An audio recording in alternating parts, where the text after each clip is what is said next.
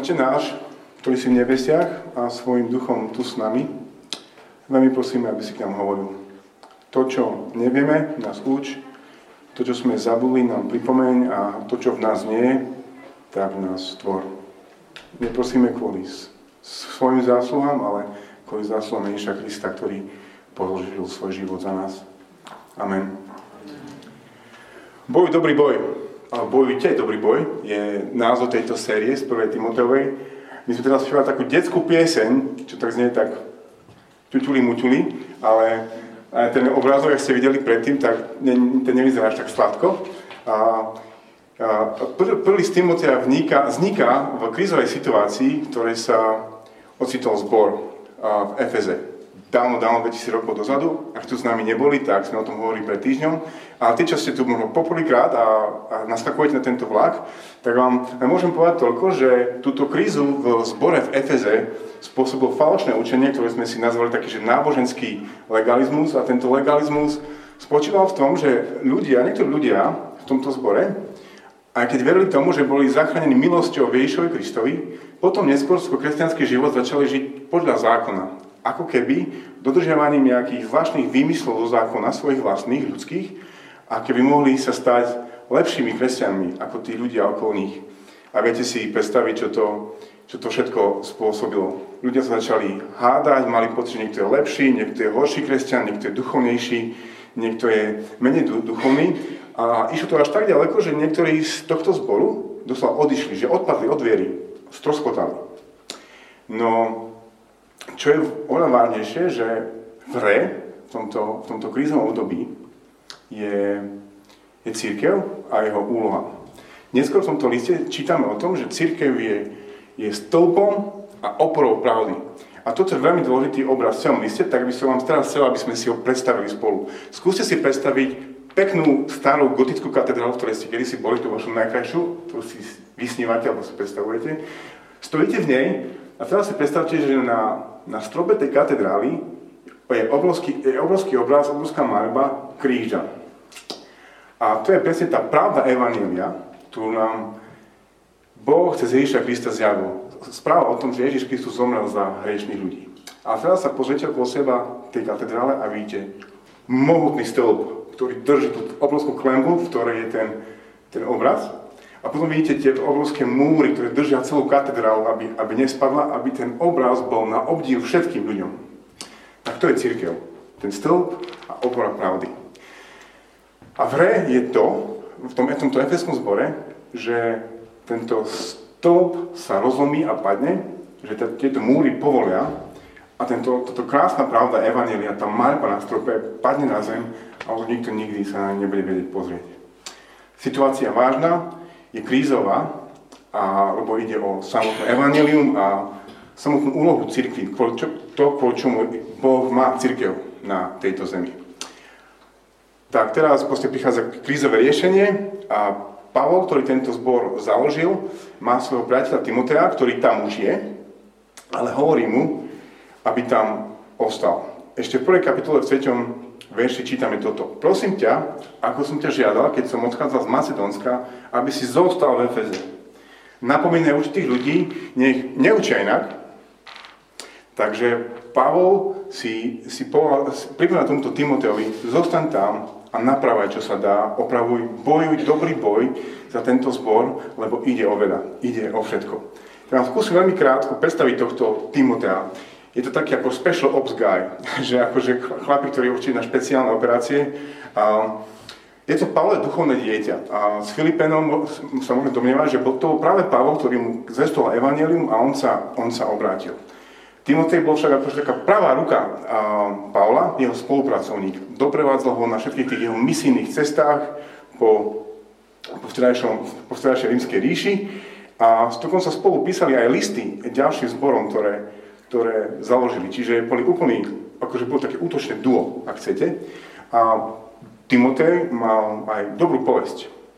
Bol známy tým, že církev, aj, aj rola v tomto svete mu bola vzácnejšia a dôležitejšia ako jeho bezpečnosť. Dalo by sa povedať, že tento Timotej bojoval dobrý boj. Ak sa to chcete ešte lepšie predstaviť, tak vám len skrátke poviem príbeh z, z, z filmu Zachránte vojaka Ryana, ktorý rozpráva príbeh kapitána Millera, ktorý sa vylodil v Normandii spolu s svojimi chlapíkmi, ale počas toho, keď dobojovali na tej pláži, tak prichádza pre neho nový rozkaz s tým, že má ísť do vnútrozemia Normandie, aby zachránil štvrtého zo synov Ryanových, pretože jeho matka už stratila troch synov a v jeden deň dostane list o tom, že všetci zomreli.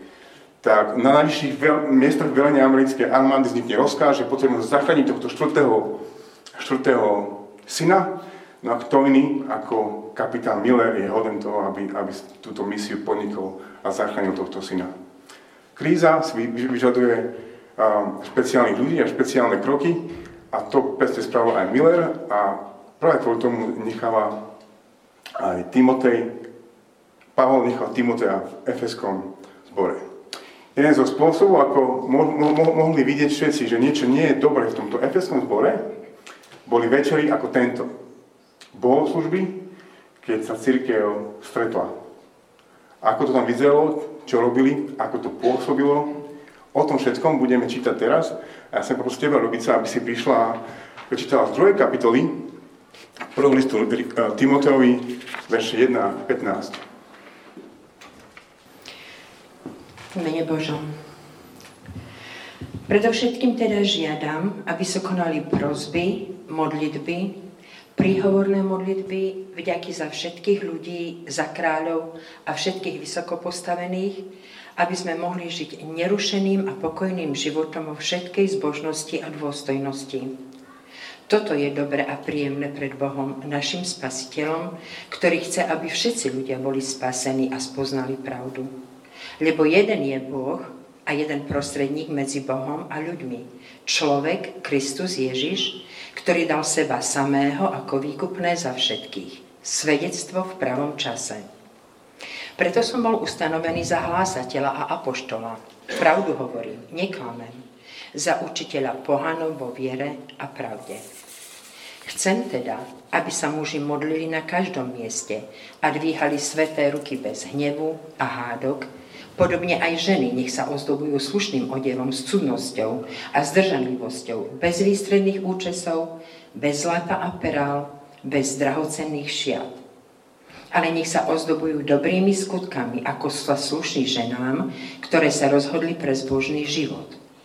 Žena nech príjima poučenie v tichosti so všetkou podriadenosťou. Žene však nedovolujem učiť, ani vládnuť nad mužom, ale nech si počína v tichosti. Adam bol totiž stvorený ako prvý, potom Eva. A nie Adam bol zvedený, ale žena sa dala zviesť a dopustila sa hriechu. Bude však spasená tým, že rodí deti, ak zotrvajú vo viere, láske, svetosti a zdržanlivosti.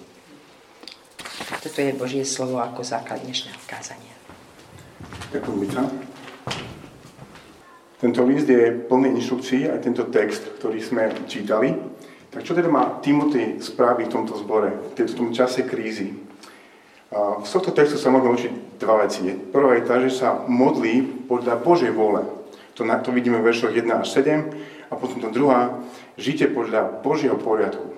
To je, to je ten zvyšok textu 8 až 15. Molite sa podľa Božej vôle a žite podľa Božieho poriadku. Takto, takto chce, aby Timotej a my s ním bojovali dobrý boj za církev. Tak poďme to prvé. Modlite sa spolu podľa Božej vôle. A hneď v prvom verši čítame tieto všetky slova. Predovšetkým teda žiadam, aby sa konali prosby, modlitby, príhovorné modlitby, ďaky za všetkých ľudí. Církev, ktorá bojuje dobrý boj, je církev, ktorá sa modlí. Áno, dobrý boj církvy sa deje na modlitebnej chvíli. Takto niekedy voláme my v církvi bratskej, ale možno aj v iných, v iných eh, denomináciách. Vtedy, keď sa církev stretne a modlí sa. My niekedy môžeme mať pocit, že ten naozaj krutý duchovný boj vedieme vtedy, keď, alebo ten dôležitý vedieme vtedy, keď sa s niekým rozprávame, nejakým bratom v čase jeho krízy a snaží sa mu pomôcť, alebo keď sa rozprávame s nejakým človekom, ktorý nepozná Krista a sa mu snažíme vysvetľovať evangelom, že to je ten dobrý boj. No Pavol tu hovorí Timotovi a cez neho celému zboru, modlite sa. Za koho sa teda majú modliť? a tu prišiel môj prvý šok tohto textu. Hovorí za všetkých ľudí. To znamená, že za všetkých.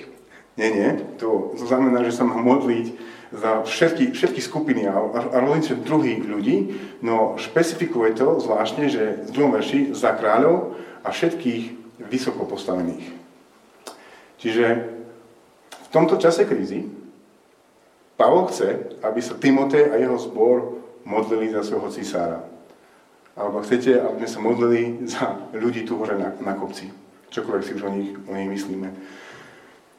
Časť krízy je čas modliť sa za, svoj, za svojich predstavených, za svojich politikov a za svoju, svoju vládu. Nám to možno nie je čudne, lebo my máme len zlé skúsenosti s vládou a zlé skúsenosti s autoritou, ale z pohľadu Boha je autorita a moc, ktorá bola autorita, dané autorite, je to najlepšie, čo mohol vymyslieť.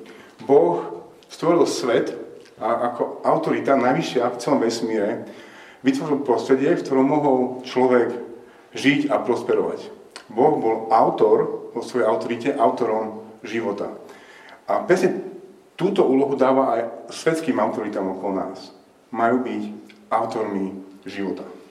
No, všetci vieme, že hriech a ľudský pád všetko pokazili a tak ani naše autority nie vždy sú zdrojom života. No napriek tomu nám Pavol hovorí a, a hovorí Timotovi, modlite sa za, za tieto autority, lebo od toho, ako oni budú vládnuť, záleží, ako sa vám bude žiť a ako sa bude žiť celej cirkvi.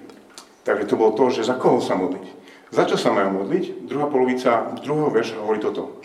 Aby sme mohli žiť nerušeným a pokojným životom vo všetkej zbožnosti a dôstojnosti.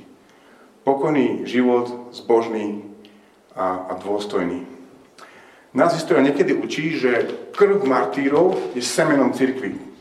Že proste tam, kde proste tečie krv, tam sa šíri cirkev jak najata a možno tí, čo ste si pamätáte onen režim komunistický, teda socialistický, tak možno spomínate na staré časy cirkvi, kedy sme sa stretovali na mládeži po 200 ľudí a to bolo, to bolo výborné.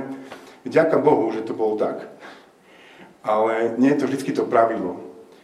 Pre zvestovanie Evanília je mier a pokoj a dôstojný život ľudí v štáte a aj v cirkvi dobrý. Je to, je to požehnaním, v ktorom sa aj zvestovaniu Evanília môže dariť. Ak mi neveríte, tak vás len zoberiem do, do prvého storočia, kde sa šírila církev za, za Pálových a Timotových čas. Jedno, jedno z hesiel rímskej ríše bolo, že Pax Romana. Možno ste to niekedy počuli, že, že o, rímsky poriadok. A to znamenalo, že táto celá ríša, aká už bola v niečom skazená a zlá, ale Rímania sa snažili, aby, aby tam vládol poriadok a zákon. Čo znamená, že budovali cesty, po ktorých ľudia mohli chodiť po celej ríši slobodne a bezpečne. Moria a náhodná doprava bola tiež bezpečná a všetko to fungovalo ako jeden veľký, ako jeden veľký úspešný biznis. No v tomto práve prostredí, v tomto Pax Romána sa darilo Evangelium. Pavol a ďalší chodili po celom svete, po celej rímskej ríši a zvestovali evanílium. Mier a pokoj je pre lepší ako chaos a vojna. Preto sa, a za to sa máme modliť, za naš, našich predstavených, aby sme pod ich vládou mohli žiť a, pokojný a dôstojný život. Je to dobré pre, pre Evangelium a pre Božie kráľovstvo. No, keď, sa, keď sa premýšľame nad tým, že církev sa má modliť v, podľa toho, čo, čo, čo je Božia vôľa, tak teda tá otázka sa spýta, tak teda čo je tá Božia vôľa a prečo sa máme modliť za všetkých ľudí, za všetky skupiny ľudí a za svojich predstavených. Odpoveď je o verši 3 a 4 a sledujte to so mnou. Toto je dobré a príjemné pred Bohom, našim spasiteľom, ktorý chce, aby všetci ľudia boli spasení a spoznali pravdu. Boh je Bohom na misii a chce, aby všetci ľudia spoznali pravdu a boli spasení. Ak počúvate pozorne, už vám možno blikajú kontrolky, že počuj, počuj, to Boh chce, že všetci boli spasení, to znamená, že všetci budú spasení. Neznamená to to.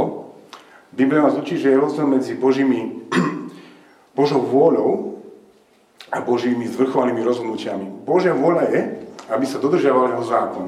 Dodržiava sa? Iba keby, že nie. Božou vôľou je, aby všetci ľudia boli spasení.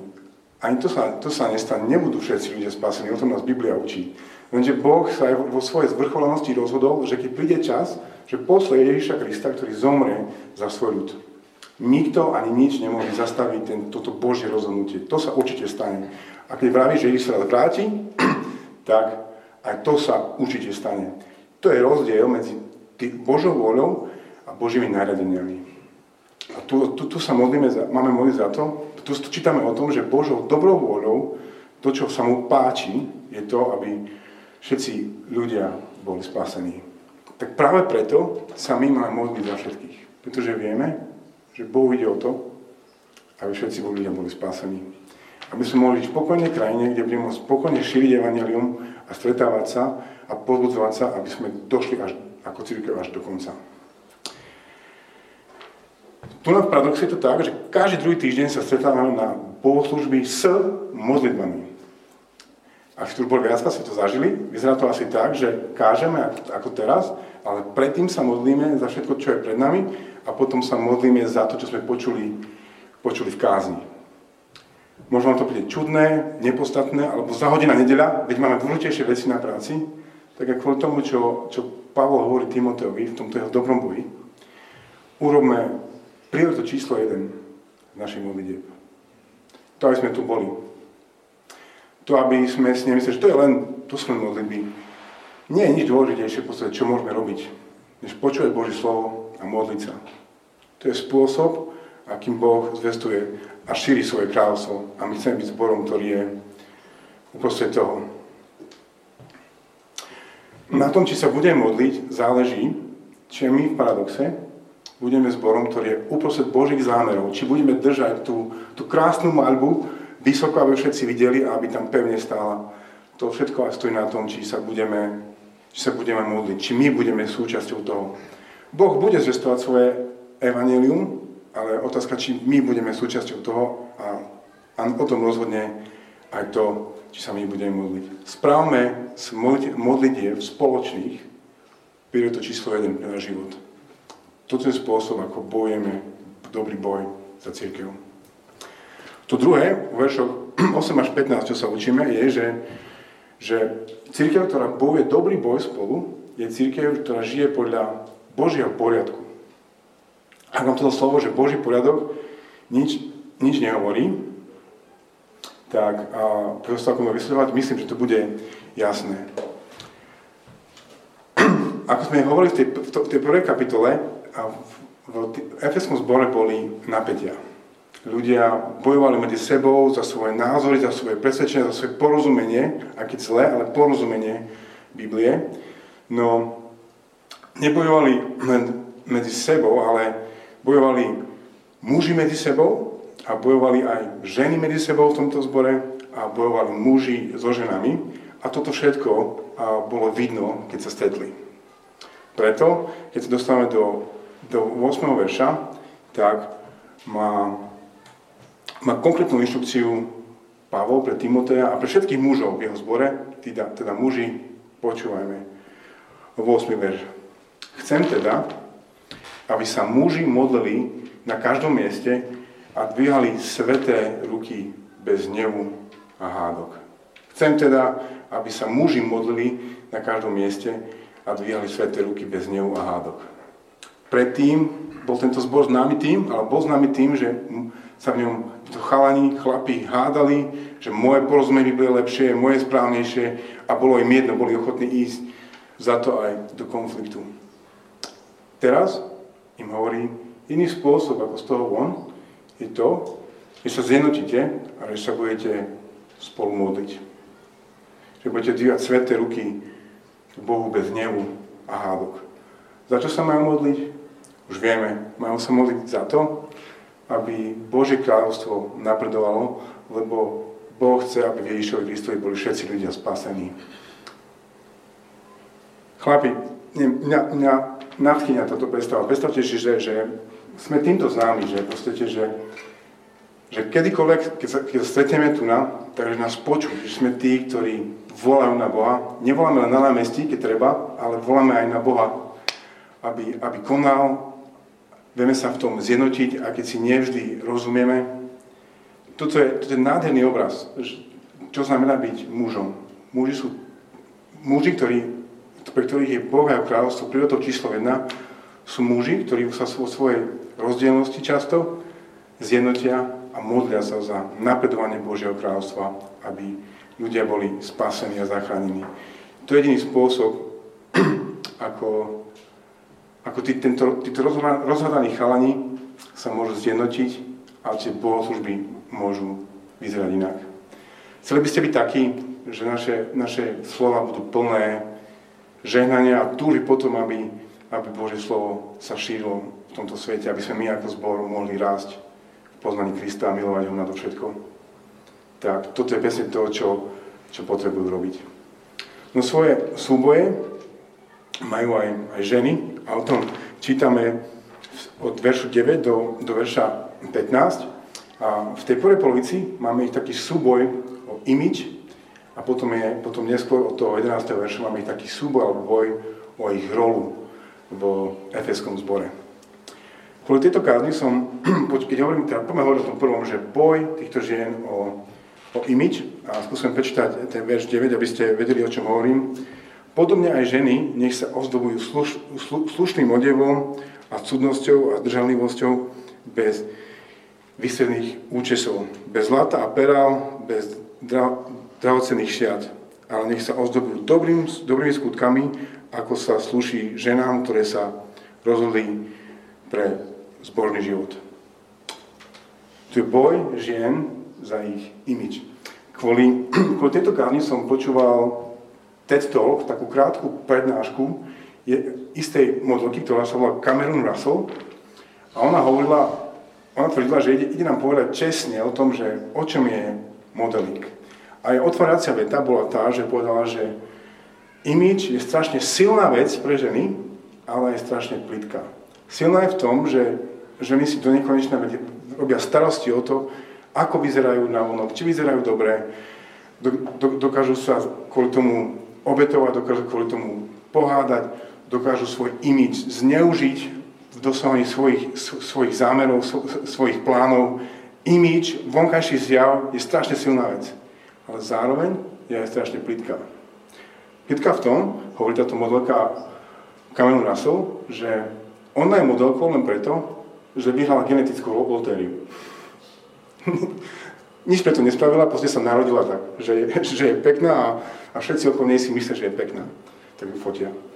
Tiež hovorí, hovorí o tom, že všetky tie krásne fotky, ktoré, ten imič, ktorý ona si okolo seba vytvorila a ktorý chcú ženy okolo nej dosiahnuť, ktoré možno nemali to, to, to genetické šťastie, tak hovorí, to všetko len uh, výtvor dizajnerov, tí, čo prišli predtým a namalovali, tí, čo ma fotili a potom tí, čo spracovali tie fotky potom.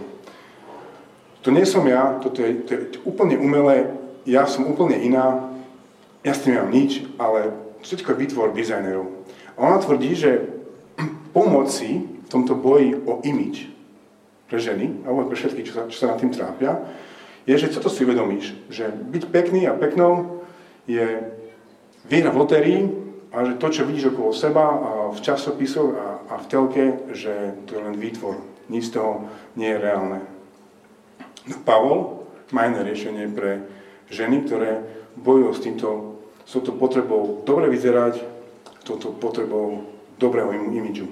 On im hovorí na konci 10. verša, že ich imidž, ich, ich dobrý výzor má spočívať v zbožnom správaní, a v dobrých skutkoch. Toto je pekná žena podľa, podľa, podľa Pavla a takto chce, aby ženy rozmýšľali. To však neznamená, že ženy majú chodiť vo vreci. Ale tam v tom 9. verši čítame o tom, že sa majú oblikať slušne, cudne a zdržanlivo. Dal som si námahu a som skontroloval tie grécké významy tých slov, tak napríklad toto slovo, ktoré bolo, že slušne, tak, je, tak znamená to, že má to byť skromné, uhradené, pekné, že je skvelé byť oblečený pekne. A to je skvelé, keď sa ženy môžu takto oblekať, aj ženy v cirkvi. Je to má byť cudne. Toto, toto slovičko ma najviac prekvapilo, lebo hovorilo, že je to oblekanie, ktoré berie ohľad na ľudí na okolo. Čiže oblekanie, ktoré berie ohľad na, možno na mužov na okolo, ale čo je asi dôležitejšie v dnešnej dobe je, že je to oblekanie, ktoré berie ohľad na ľudí z iných sociálnych vrstiev. Je to skvelé, že, proste, že ženy proste sa obrňa týmto postojom, že oni chcú žiť zbožne pre tieto Bože zámery a nechcú ni, nič klásť nejakú prekážku tomu, aby niekto mohol prísť ku Kristovi. A sú to ochotné robiť aj svojim slušným a cudným oblekaním. Takže a, toto riešenie Pavla je, že ozdobou žien je ich zbožnosť a, zbožnosť a dobré skutky a tiež ich zbožný šatník, ktorý je takisto pekný. Taký príklad, ako som sa ja v podstate asi že zahľudil do svojej manželky. Sedel som v kancelárii a zrazu prišla taká, také dievča, ktoré som už poznal roky, asi ničím nebolo výrazné, ale spýtala sa ma, spýtala sa ma takú vec, že počuj Čimo, tedy máš tak volal. počuj Čimo, a my hovoríme na, na mladeži o tom zakladaní zborov. Čo mám robiť, aby som ďalej sa o tom čo najviac učila, aby som raz toho bol súčasťou. Nepadla sánka. A poviem vám, bola kočka. Mala obyčajné tricečko, asi obyčajné kraťasy, lebo to bolo v lete, ale bola krásna. Vtedy si začal všímať, že počuť, tá, tá Ester Hengelová, ona je pekná dokiaľ nemôžem pesane pozerať, a bola, a stále je, aj keď trošku pribrala teraz. Lebo je tehotná, nikto nevie, že... Takže vidíte, že zbožnosť so slušnou krásou je strašne sexy. A čiže chlapi, ak tako vidíte okolo, neváhajte. A ženy, toto je aj, možno nie ráda, to je blbosť. Proste, že zbožnosť s krásou je veľmi priťažlivá pre zbožných mužov. To je, a, to je, a to je skvelé, že, že aj toto môže komunikovať zbor, ktorý sa spolu stretne. Poďme ďalej, sú tu verše 11 a 15. Môžete mi zabrať veľa šťastia, aby to zvládnu, ak chcete. Je to boj, je to boj o role. A v, tomto, v tomto texte, a je, je to, a nie je až taký komplikovaný text, ale strašne pomôže, keď, keď si ho roztekáme na také menšie časti, ktoré, ktoré dávajú zmysel tak a verš 11 až 12 sú príkazom. Tak čo prikazuje? Verš 11. Žena nech príjma poučenie v tichosti so všetkou podriadenosťou, že nech však nedovolím učiť ani vládu nad mužom a nech si počína v tichosti. Žena hovorí, že majú príjmať ponaučenie, že majú sa nechať viesť a učiť, a aby boli múdrejšie a vzdelanejšie, že to ponaučenie majú príjmať, keď sa tu, tu dovzdáme, že sa im nedovolia učiť ani vládnuť nad mužom. Čiže byť tými, ktorí svojim vyučovaním preukazujú autoritu nad mužom, že oni ženy povedia mužom, ako veci majú byť. A to druhé, čo sa to učíme, je, že to majú robiť s podriadenosťou, sme podriadovať v tomto vyučovaní iným a majú to robiť v tichosti, čo proste toto slovo hovorí, že to majú robiť bez toho, aby to, aby to spôsobovalo roztržky. Tu nám pomôže kontext. Je veľmi pravdepodobné, aj z 2. Timoteovej, že a jedný z propagátorov tohto, jedný z propagátoriek tohto, nábož, tohto falošného učenia v Efeskom zbore boli aj, boli ženy. Alebo oni nejak to podporovali, to šílo medzi ľuďmi. Tak pre, pre, presne preto, aj, aj preto im hovorí, proste, že ženy nech, nech nevyučujú a nech sa radšej podriadujú a nech to robia tak, aby, aby nevyvolali nejaké roztržky, čo sme čítali v prvej kapitole, že to naozaj dialo. Verše 13 a 14, vysvetlenie, že prečo je to tak. Tak sledujte to so mnou. Adam bol totiž stvorený ako prvý, potom Eva. A nie Adam bol zvedený, ale žena sa, dost, sa dala zviesť a dopustila sa hriechu. Ešte nás, nás berie pred ten, ten veľký moment pádu, že Adam bol stvorený ako prvý, čo je v podstate jazyk Biblie, ktorý hovorí, že Adam bol stvorený ako ten s autoritou nad ženou. To bol Boží zámer. Toto chce, aby ľudia pochopili v Efeze aj my dnes. Adam bol stvorený ako prvý muž má autoritu nad ženou. 16. verš náš berie v tomto príbehu za to, keď človek zrešil, Adam a Eva zrešili. Eva bola zvedená, a poďme do tohto momentu, a tento moment nám hovorí, že tento poriadok, v ktorom muž je autoritou nad ženou, bol prevrátený, čo vedlo k hriechu, teda k zbúre voči Bohu. Čiže vysvetlenie, že prečo majú ženy, nemajú vyučovať a, radšej sa majú nechať viesť vyučovaním a byť vyučované, je preto, že Adam bol stvorený ako prvý, ako autorita nad ženami a, a hriech prišiel na svet tak, že práve k, tej, k tomuto dobrému Božiemu poriadku, tento druhý Boží poriadok bol, bol obrátený. Preto im hovorí, a dnes hovorí, že ten druhý bod sa volá, že, že je to zbor, ktorý bojuje dobrý boj, je zbor, ktorý žije podľa Božieho poriadku. Dnes sme na konci a teraz vy môžete zaprať veľa šťastia, lebo sme v tom 15. verši, ktorý, ktorom by sme mohli dať nápis aplikácia. Takže vieme, že čo je príkaz, vieme vysvetlenie a ako teraz máme žiť. Bude však spasená, teda žena, tým, že rodí deti, ak zotrvá vo viere, láske, svetosti a zdržanlivosti. Nedá sa to obísť, čierne na bielom, bude spasená tým, že rodí deti. Nemôže to znamenať to, že, že v cirkvi sú dve druhy ľudí. Že tí, ktorí sú spasení milosťou Ježišovi Kristovi, o tom čítame aj v tejto, v tejto druhej kapitole veršoch 3 a 4. A potom druhý, ktorí sú spasení cez maternicu alebo cez pôrod. To nemôže byť pravda, proste, že Biblia si v tomto nemôže oporovať. Čiže toto to nemôže znamenať naozaj, že, že ženy sú, sú, sú spasené pred, pre tým, že budú rodiť deti. Táto poznámka v 15. verši je však aj reakciou na to falošné učenie. V 4. kapitole vo verši, veršoch 1 až 3 totiž čítame, že niektorí tí falošní učiteľia hovorili, že sa neslobodno ženiť, teda potom aj deti a vydávať. Čiže tieto slova sú aj reakciou na toto falošné učenie, ktoré, ktoré koluje v efeskom, efeskom zbore. Čiže keď tu mám túto aplikáciu chcel zhrnúť, tak dá sa povedať, že plním také, že dve funkcie.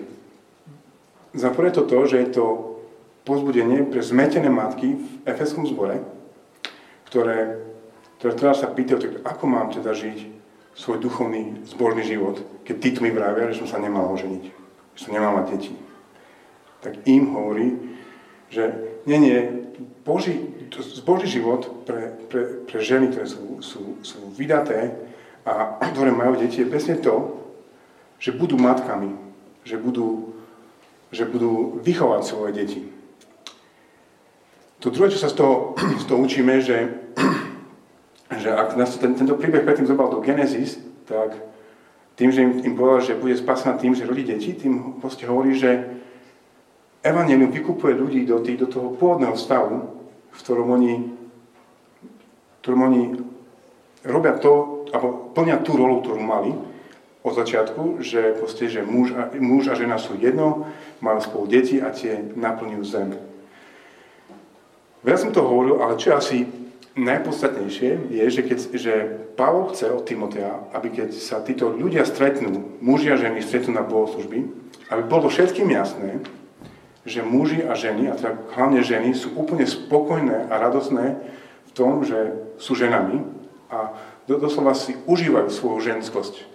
Nie sú zmetené z toho, že by nemali byť matkami a nemali byť vychovať deti a, a, a nie sú zmetené z toho, že či či sú menej cenné, keďže nemôžu vyučovať, nemôžu mať autoritu nad mužom. Práve naopak. Práve hovorí, že buďte spokojné a šťastné a radosné s, s tým, že plníte rolu, do ktorej vás boh, boh, boh postavil. A toto je nádherný obraz. Nič nie je také tak krásne, ako keď sa môže, môže niekto zvonku pozrieť na církev, kde sú ľudia spokojní a šťastní v role, ktorú im, im Boh dal. Muži vedú, modlia sa, za, za to, aby Evangelium napredovalo. Ženy pomáhajú, podporujú, vychovávajú deti v zbožnosti, aby aj oni boli zbožné a všetci sú s tým spokojní a tešia sa v tej, v tej role, ktorú im Boh dal. A viem, že to, to znie možno pre niekoho veľmi kontraintuitívne alebo že proti prúdu, ale ak sledujete niektorých takých influencerov, influencerov na, na internetoch, ako Jordan Peterson a ďalší, ktorí, ktorí hovoria o ženskosti a mužskosti takýmto spôsobom, tak zistíte, že sú veľmi populárni, že niečo je na, týchto, na tejto mužskosti, ako sme si opísali, a na tejto ženskosti, ako sme si opísali, veľmi príťažlivé. A nielen pre veriacich ľudí, ale aj pre, pre neveriacich ľudí. Toto je ten krásny obraz. Spokojnosť a radosť z toho, že muži sú mužmi a, a ženy, ženy sú ženami. Tak, ak som to mal zhrnúť, tak a tým, že preberáme prvú Timoteovi, nechcem, nechcem tým povedať, že my tu máme nejakých falošných prorokov, ktorí chodia okolo a hovoria, že potrebujete nejak vykladať písmo a byť duchovnejší než ste a že evanelium vám, vám, vám nestačí a keď ste povedali, to zachráni týmto evanelium. Vôbec o to, o to nejde, ale ide o to, že teraz na začiatku roka, keď začíname spolu, spolu ďalší rok, tak chcem pripomenúť, že my ako paradoch chceme bojovať svoj dobrý boj. Chceme aj touto kázňou pripomenúť, že, že ten náš dobrý boj spočíva v tom, že žijeme spolu podľa Božieho poriadku a že sa modlíme v, podľa Božej vôle, ako sme si o tom hovorili. Prečo je to dôležité? Je to dôležité preto, že takáto církev, ktorá sa, ktorá sa modlí podľa Božej vôle a žije spolu podľa, podľa Božieho poriadku, je príťažlivá.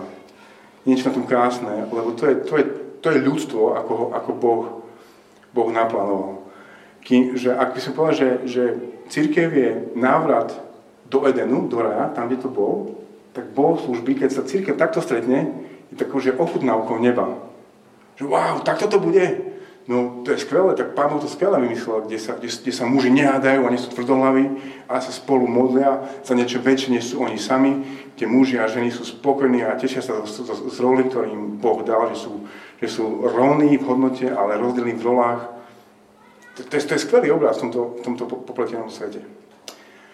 To druhé, prečo je dôležité žiť takto, modliť sa podľa, podľa Božej vôle a žiť a podľa Božieho poriadku, je ten, že možno sa nám to nezdá, ale na tom stojí to, či církev bude stĺpom a pravdy. Chcem vrátiť späť do tej katedrály.